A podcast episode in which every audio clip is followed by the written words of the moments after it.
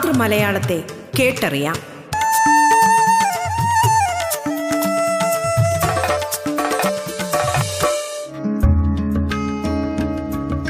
മലയാള ഭാഷയെ ആഴത്തിലറിയാനുള്ള അവസരമൊരുക്കുകയാണ് റേഡിയോ കേരള മലയാളം എന്ന ഈ പരിപാടിയിലൂടെ. മലയാളത്തിന്റെ ഇന്നത്തെ അധ്യായത്തിൽ അതിഥിയായി എത്തിയിരിക്കുന്നത് അധ്യാപകനും എഴുത്തുകാരനുമായ ശ്രീ രജികുമാർ ടി ആണ്. മലയാലപ്പുഴ ജെ എം പി ഹൈസ്കൂളിലെ മലയാളം അധ്യാപകനാണ് അദ്ദേഹം. ശ്രീനാരായണ ഗുരുദേവന്റെ കൃതികളുടെ സാഹിത്യ ഭംഗി എന്ന വിഷയമാണ് ഇന്ന് നാം ചർച്ച ചെയ്യുന്നത്. ഏവർക്കും മലയാളത്തിലേക്ക് സ്വാഗതം.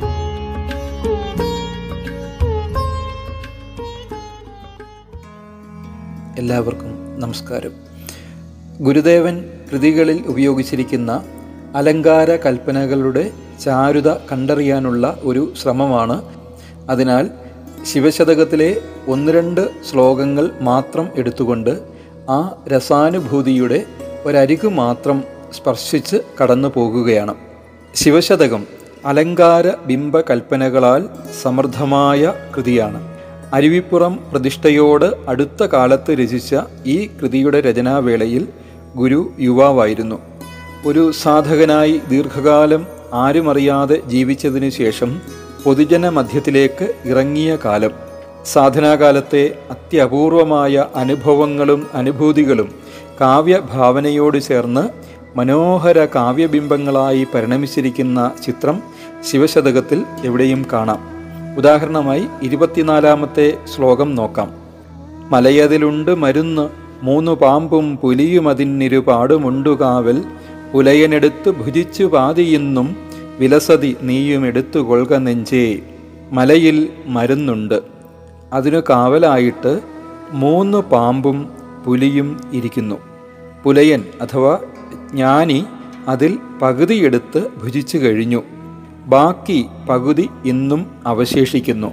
അല്ലയോ മനസ്സേ നീയും അതെടുത്തുകൊള്ളുക മരുത്വാമലയിൽ തപസ് ചെയ്തുകൊണ്ടിരുന്ന ഗുരുവിന്റെ ഇരുവശത്തുമായി പാമ്പും പുലിയും കാവലിരിക്കുന്നത് കണ്ട് കണ്ടെന്നു പറയുന്ന സംഭവങ്ങൾ ഈ ശ്ലോകത്തിന്റെ ആദ്യ വായന വായനയിൽ മനസ്സിലേക്ക് ഓടിയെത്തും.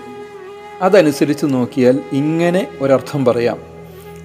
നീയാകുന്ന രഹസ്യം അന്വേഷിച്ച് ഞാൻ വളരെ കാലമായി തപസ്സനുഷ്ഠിക്കുകയാണ്. മരുന്നു മാമലയിൽ അഥവാ മരുത്വാമലയിൽ.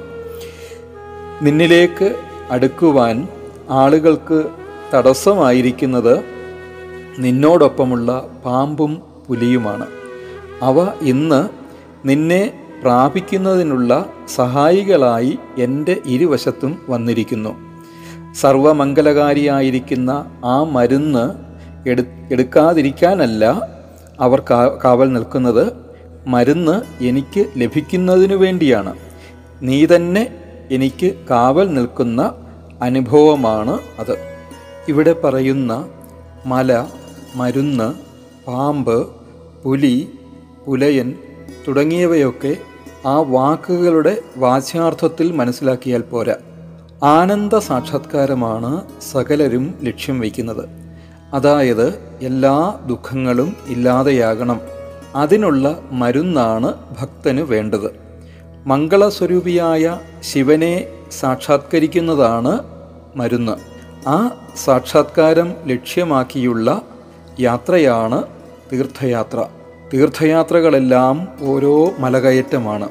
ചിലത് അക്ഷരാർത്ഥത്തിൽ ചിലത് തത്വത്തിൽ എന്ന വ്യത്യാസമേ ഉള്ളൂ എല്ലാ ക്ലേശങ്ങളും സഹിച്ച് നിന്റെ സന്നിധിയിൽ എത്തുന്നവർക്ക് മാത്രമേ നീ പ്രാപ്യനാകുന്നുള്ളൂ അഥവാ മരുന്ന് കിട്ടുന്നുള്ളൂ.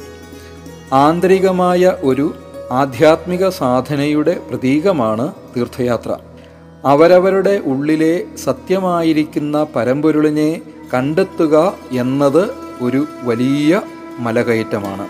ശബരിമലയിൽ കയറി ചെല്ലുമ്പോൾ തത്വമസി എന്ന് കാണുന്നത് പോലെ ഉള്ളിൽ ഒരു മലകയറ്റം നടക്കണം.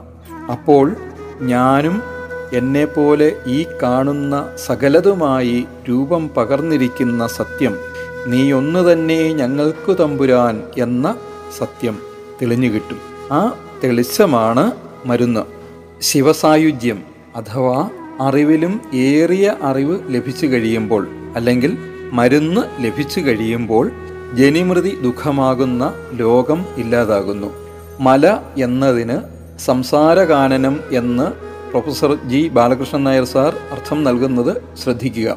ഞാനും നീയും എന്ന വേർതിരിവില്ലാതിരിക്കുന്ന അറിവാണ് പരമമായ അറിവ്. ഞാനും ഈ പ്രപഞ്ചവും രണ്ടെന്ന തരത്തിലാണ് ഞാനിപ്പോൾ കണ്ടുകൊണ്ടിരിക്കുന്നത്. പ്രപഞ്ചത്തെ മനസ്സിലാക്കുന്നത് അതിൽ നിരന്തരം നടന്നുകൊണ്ടിരിക്കുന്ന സംഭവങ്ങളെ അടിസ്ഥാനമാക്കിയാണ്. സംഭവങ്ങൾ നടക്കുന്നത് കാലം ദേശം എന്ന രണ്ട് ഉപാധികളോട് കൂടിയാണ്. ഇന്ന സ്ഥലത്ത് ഇന്ന സമയത്ത് നടന്ന സംഭവം എന്ന തരത്തിലാണ് ഈ പ്രപഞ്ചത്തിലെ ഓരോന്നും നാം മനസ്സിലാക്കുന്നത്. പ്രപഞ്ചത്തെക്കുറിച്ചുള്ള അറിവ് കാല ദേശ പരിധിക്കുള്ളിൽ ഒതുങ്ങി നിൽക്കുന്നു. കാല ദേശ പരികൽപ്പനകൾ ചിന്തിക്കാൻ തുടങ്ങിയ കാലം മുതൽ മനുഷ്യനെ അലട്ടിയ പ്രശ്നങ്ങളാണ്. അതിനെ മറികടന്നു പോകുവാൻ സാധാരണഗതിയിൽ സാധ്യമല്ല. കാലം പാമ്പിനെ പോലെ ഇഴഞ്ഞിഴഞ്ഞ് നീണ്ടുകിടക്കുന്നു. അതിനെ തന്നെ ഭൂതം വർത്തമാനം ഭാവി എന്ന് മൂന്നായി തിരിച്ചു മാത്രമേ മനസ്സിലാക്കുവാൻ കഴിയുന്നുള്ളൂ. ദേശകൽപ്പന പുലിയെ പോലെ നിവർന്നിരുന്ന് ഈ പ്രപഞ്ചത്തെ മനസ്സിലാക്കുവാനുള്ള വഴി തടസ്സപ്പെടുത്തുന്നു. അഴകൊടു ഭാരതയുദ്ധമദ്രിയിന്മേൽ മുഴുചെവിയൻ മുറി കൊമ്പു കൊണ്ടു മുന്നം എഴുതി നിറച്ചെളിയോർക്കിണങ്ങി നിൽക്കും മുഴുമുതലാകിയ മൂർത്തി കാത്തുകൊള്ളുക. അരുമറ നാലുമൊരിക്കലോതി മുന്നം കരിമുകിൽ വന്നനു പങ്കു ചെയ്തു നൽകി.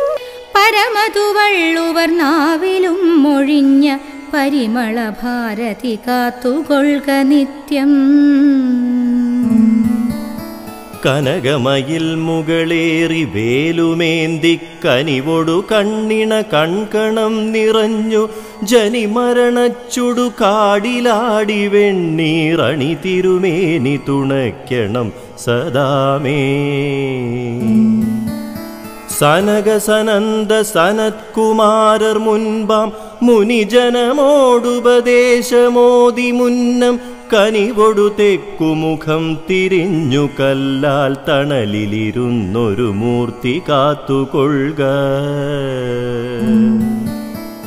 ശിവ ശിവ നിൻ തിരുനാമമോർത്തു കണ്ടാലെവിടെയുമൊന്നുമിതിന്നു തുല്യമില്ല. ഇവ പലതുള്ളിലറിഞ്ഞിരുന്നുമീ ഞാനിവിടെ ഈ വണ്ണമലഞ്ഞിടുന്നു കഷ്ടം. ഹരിഭഗവാൻ അരവിന്ദ സൂനുവും നിൻ തിരുവിളയാടലറിഞ്ഞതില്ലയൊന്നും ഹരഹര പിന്നെ താരറിഞ്ഞിടുന്നു കരളിലിരുന്നു കളിച്ചിടുന്ന കോലം.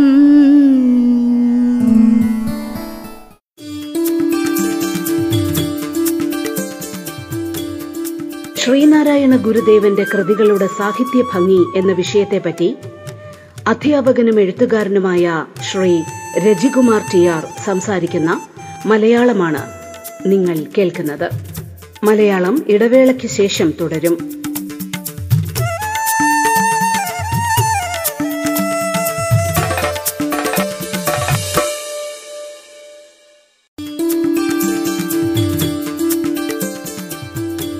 തുടർന്ന് കേൾക്കാം മലയാളം. മലയാളത്തിന്റെ ഇന്നത്തെ അധ്യായത്തിൽ അതിഥിയായി എത്തിയിരിക്കുന്നത് അധ്യാപകനും എഴുത്തുകാരനുമായ ശ്രീ രജികുമാർ ടി ആർ ആണ്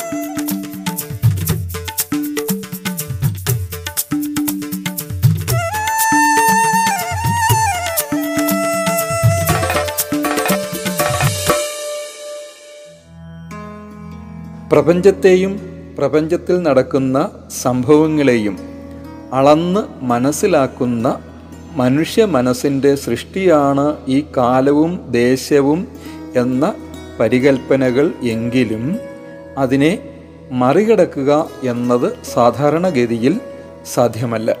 ഞാനും നീയും ഞെരിക്ക കലരുവതിന് തടസ്സമായി നിൽക്കുന്നത് കാലവും ദേശവും എന്ന കൽപ്പനകളാണ്.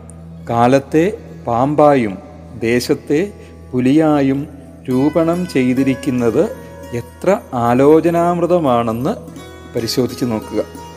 ഇവിടെ ഉപയോഗിച്ചിരിക്കുന്ന ജ്ഞാനി എന്ന അർത്ഥത്തിലുള്ള പുലയൻ എന്ന പദം ശ്രദ്ധിക്കുക. പുലൻ അല്ലെങ്കിൽ പുലം എന്ന വാക്കിന് ഇന്ദ്രിയം അറിവ് വയൽ എന്നൊക്കെ അർത്ഥമുണ്ട്. പുലവൻ എന്ന വാക്കിന് വിദ്വാൻ കവി സന്യാസി എന്നൊക്കെയാണ് ശബ്ദതാരാവലിയിൽ അർത്ഥം നൽകിയിരിക്കുന്നത്. പുലവൻ തന്നെയാണ് പുലയൻ ആയി മാറിയത്. ആ പദത്തിന് കാലാന്തരത്തിൽ സംഭവിച്ച അർത്ഥാതകരണത്തെ മറികടക്കുക എന്ന ലക്ഷ്യം കൂടി ഈ വാക്കിന്റെ ഉപയോഗത്തിലൂടെ ഗുരു സാധിച്ചെടുത്തിരിക്കുന്നു. ഗുരുവിന്റെ പദപ്രയോഗ സാമർഥ്യം എത്രമാത്രമാണെന്ന് ഈ ഒരു വാക്കിന്റെ പ്രയോഗത്തിലൂടെ നാം മനസ്സിലാക്കുന്നു. കാലദേശങ്ങളെ ജയിക്കാനും നിന്നെ നേരിൽ കാണാനും ഇടയാകുന്നത് ജ്ഞാനികൾക്ക് മാത്രമാണ് പുലവന്മാർക്ക് മാത്രം. ശിവഭക്തനായ നന്ദനാരുടെ ഒരു കഥയുണ്ട്. അദ്ദേഹത്തിന് രോഗം മൂർച്ഛിച്ചപ്പോൾ കണ്ട മരുന്ന് ചിദംബരത്ത് പോയി ശിവദർശനം ചെയ്യുക എന്നത് മാത്രമാണ്. നന്ദനാർ ചരിത്ര കീർത്തനൈ എന്ന കൃതിയിൽ പാടുന്നു ചിത്തം തെളിയ മരുന്തൊണ്ടിരിക്കത് പേരിമ്പമെന്റുള്ളേ മറ്റു മരുന്നുകൾ തിന്താലുമുള്ളുക്ക് വല്ലേ വല്ലേ. അയ്യേ അടുമൈ പാമ്പും പുലിയും മെയ്പ്പാട് പട്ടുതേടി പാർത്ത് പയരിട്ടത് പാരളന്ത തിരുമാലും വേന്തനും പാർത്ത് കളിത്തതുണ്ട്. പാർവതി എന്റൊരു ചീമാട്ടിയതിൽ പാതി പാതിയൈ തിന്റതുണ്ട്. ഇന്നും പാതിയിരിക്കു പറയാ നീയും പോയി പാരന്റു താരം താരും തീരും. ചിത്തം അഥവാ മനസ്സ് തെളിയുവാനുള്ള ഒരു മരുന്നുണ്ട്. പേരിമ്പം അഥവാ പരമാനന്ദം എന്നതിന്റെ ഉള്ളിലാണ് അതിരിക്കുന്നത്. മറ്റ് മരുന്നുകൾ തിന്നതുകൊണ്ട് പ്രയോജനമില്ല. നാഥ ഞാൻ അങ്ങയുടെ അടിമയാണല്ലോ. പാമ്പും പുലിയും വളരെ പ്രയാസപ്പെട്ട് അന്വേഷിച്ച് കണ്ടെത്തി കൃഷി ചെയ്ത് എടുത്തതാണ് ആ മരുന്ന്. വിശ്വം മുഴുവൻ അളന്നെടുത്ത വിഷ്ണുവും ബ്രഹ്മാവും ആ മരുന്നു കണ്ട് ആനന്ദിച്ചവരാണ്. പാർവതി എന്ത എന്ന സുന്ദരി അതിൽ പകുതി എടുത്തു തിന്നു. ഇനിയും പകുതി ബാക്കിയിരിപ്പുണ്ട്. പറയാം നീയും പോയി ശ്രമിച്ചു നോക്കുക എന്ന് ഉത്തരവ് തന്നാലും ആ ഉത്തരവ് കിട്ടിയാൽ എന്റെ രോഗം മാറും. നന്ദനാർ ചരിതത്തിലെ പാടലുമായി ശിവശതകത്തിലെ ഇരുപത്തിനാലാം ശ്ലോകത്തിന് സാദൃശ്യം ഏറെയുണ്ട്. പറയാ എന്നാണ് നന്ദനാർ സ്വയം വിശേഷിപ്പിക്കുന്നത്. എട്ടാം നൂറ്റാണ്ടിൽ ജീവിച്ചിരുന്ന തമിഴ് ശൈവസിദ്ധൻ അഥവാ നായനാർമാരുടെ കൂട്ടത്തിൽപ്പെടുന്ന നന്ദനാർ ദളിത് വിഭാഗത്തിലാണ് ജനിച്ചതെന്ന് പറയപ്പെടുന്നു. പറയൻ എന്നാൽ പറയുന്നവൻ. അത് സാധാരണ പറച്ചിലല്ല ജ്ഞാനിയുടെ പറച്ചിലാണ്. ജ്ഞാനിയുടെ പറച്ചിൽ നടത്തുന്നവൻ. ആ അർത്ഥത്തിൽ പറയൻ എന്ന വിശേഷണം തനിക്ക് ഇണങ്ങുന്നതാണെന്ന് നന്ദനാർ കരുതിയിരിക്കണം. നന്ദനാർ ചരിത പശ്ചാത്തലത്തിൽ ശിവശതകത്തിലെ ശ്ലോകം ഒന്ന് പരിശോധിക്കാം. ഭഗവാനെ നിന്നിലിരിക്കുന്ന മരുന്ന് എല്ലാവർക്കും പ്രാപ്യമല്ല. ആ മരുന്നിന്റെ ഒരു വശത്ത് പാമ്പും മറുവശത്ത് പുലിയും കാവലിരിക്കുന്നു. അർദ്ധനാരീശ്വരനായ നിന്റെ ഒരു വശത്ത് പാമ്പും മറുവശത്ത് ദേവിയുടെ വാഹനമായ പുലിയും. നിന്നിലുള്ള ഏകാന്ത ഭക്തി കൊണ്ട് നന്ദനാരെ നന്ദനാരെ പോലുള്ളവർക്ക് ആ മരുന്ന് കിട്ടി. നന്ദനാർ കഴിച്ചതിന്റെ പാതി അവിടെയുണ്ടല്ലോ. അത് എനിക്കുള്ളതാണ്. ഭഗവാനെ ശരിയായി അറിഞ്ഞ ജ്ഞാനിയുടെ മാർഗം പിന്തുടരുവാനാണ് ഇവിടെ ഭക്തൻ ആഗ്രഹിക്കുന്നത്. ഭഗവാന്റെ അനുഗ്രഹത്താൽ മാത്രമേ ഭഗവാനെ അറിയുവാൻ കഴിയുകയുള്ളൂ. അപ്പോഴേ എല്ലാ ദുഃഖങ്ങളിൽ നിന്നും മോചനം നേടുവാനും കഴിയൂ. അതിന് ഭഗവാന്റെ അനുഗ്രഹം ലഭിക്കണം. അപ്പോൾ ജ്ഞാനി പണ്ട് ഭുജിച്ച മരുന്നിന്റെ ബാക്കി ഭുജിച്ച അനുഭവം ഉണ്ടാകും. ജ്ഞാനികളുടെ മാർഗം പിന്തുടർന്ന് എനിക്കും ഭഗവാനിൽ ലയിച്ച അനുഭൂതിയിൽ എത്തിച്ചേരണം എന്ന ഭക്തന്റെ പ്രാർത്ഥനയാണ് ഇത്. ഈ ശ്ലോകത്തിലെ മൂന്ന് പാമ്പ് എന്നതിനെ ഡോക്ടർ ടി ഭാസ്കരൻ സാർ കാണുന്നത് സഞ്ചിത ആഗാമി പ്രാരബ്ധ കർമ്മങ്ങളായിട്ടാണ്. പുലിയെ അഹന്തയായും അദ്ദേഹം കാണുന്നു. Professor G Balakrishnan Nair sir മലയതിലുണ്ട് മരുന്ന് മൂന്ന് എന്ന അർത്ഥമാണ് എടുക്കുന്നത്. മൂന്ന് മരുന്ന് എന്ന അർത്ഥമാണ് എടുക്കുന്നത്. സത്ത് ചിത്ത് ആനന്ദം എന്നിവയാണ് അവിടെ മരുന്ന്. രാഗമാണ് പാമ്പ് ദ്വേഷം പുലിയും. പുലയനെ ജീവന്റെ പ്രതീകമായി അദ്ദേഹം കാണുന്നു. ഇങ്ങനെ ഗാംഭീര്യമാർന്ന എത്രയോ അർത്ഥതലങ്ങളിലേക്ക് ഈ ഒരു ശ്ലോകം നമ്മെ കൂട്ടിക്കൊണ്ടുപോകുന്നു. വാക്കുകളുടെ ചമത്കാരത്തിൽ ധ്വനിസാന്ദ്രമായ പ്രയോഗത്തിൽ ഗുരു എത്രയോ ഉയരത്തിലാണെന്ന് ഈ ഒരു ശ്ലോകം മാത്രം നമുക്ക് മനസ്സിലാക്കി തരുന്നു. ശിവശതകത്തിലെ അലങ്കാര ബിംബ കൽപ്പനകൾ ഏതാനും ശ്ലോകങ്ങളിലൂടെ എടുത്തു കാണിക്കുന്നതിനുള്ള ശ്രമത്തിൽ ഇരുപത്തിനാലാം ശ്ലോകത്തെക്കുറിച്ച് കഴിഞ്ഞ ദിവസം പറഞ്ഞു കഴിഞ്ഞു. ഇനി മറ്റൊരു ശ്ലോകം പരിശോധിക്കാം. ശിവസ്വരൂപമായാണ് ഈ പ്രപഞ്ചത്തെ ഭക്തൻ മനസ്സിലാക്കുന്നത്. ശിവസ്വരൂപം എന്നതുകൊണ്ട് അർത്ഥമാക്കുന്നത് ആത്മോപദേശ ശതകത്തിലും മറ്റ് വേദാന്ത കൃതികളിലും പറഞ്ഞിരിക്കുന്ന പരമമായ സത്യം തന്നെയാണ്. സ്തോത്രകൃതികൾ പരിശോധിച്ചാലും അദ്വൈതിയായ ഗുരുവിനെ തന്നെയാണ് നമുക്ക് കാണുവാൻ കഴിയുന്നത്. അദ്വൈതിയായ ഗുരു ചരിത്രപരമായ അനിവാര്യത എന്ന നിലയിൽ ക്ഷേത്രപ്രതിഷ്ഠ നടത്തിയപ്പോൾ ആ ദേവതയെ സ്തുതിച്ചുകൊണ്ട് സ്തോത്രങ്ങളും എഴുതി. ഏത് അർത്ഥത്തിലാണ് ആ ദേവതയെ മനസ്സിലാക്കേണ്ടതെന്ന് സ്തോത്രകൃതികളിലൂടെ ഗുരു പറഞ്ഞു തന്നു. സ്തോത്രകൃതികളിലേക്ക് ഇറങ്ങുമ്പോൾ ഈ ഒരു ചിന്ത ഉള്ളിലുണ്ടായിരിക്കണം.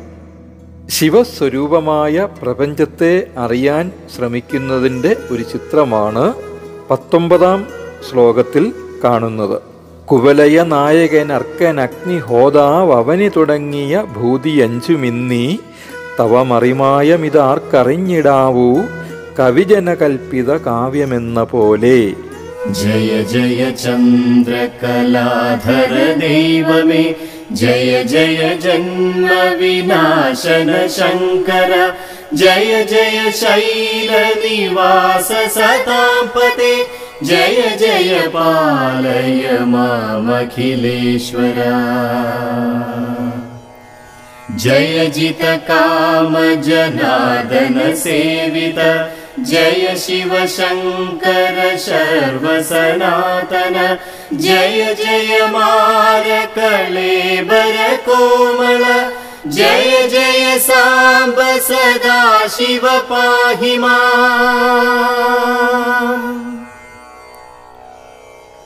കഴലിണ കാത്തു കിടന്നു വിളിക്കുമെന്നഴലവിടുന്നറിയാതെയിരിക്കയോ? പിഴ പലതുണ്ടിവനെന്നു നിനയ്ക്കയോ? കുഴിയിലിരുന്നു കരേറുവതെന്നു ഞാൻ. മഴമുകിൽ വർണനുമക്ഷി പറിച്ചു നിൻ കഴലിണ തന്നിലൊരർച്ചന ചെയ്തു പോൽ കഴിവരുമോ ഇതിനിന്നടിയന്നു നിൻ മിഴിമുന നൽകിയനുഗ്രഹമേകണേ. ഒഴികഴിവൊന്നു പറഞ്ഞൊഴിയാതെ നിന്നഴലത്തിലിട്ടൊരുകും മെഴുകെന്ന പോൽ കഴലിണയിങ്കലടങ്ങുവതിന്നു നീ വഴിയരുളിയിടുക വാമദേവ പോറ്റി. മലമുകളിന്നു വരുന്നൊരു പാറ പോൽ മൂലകുടി മാറിയ നാൾ മുതൽ മാനസം അലർശരസായകമല്ലു പിടിച്ചു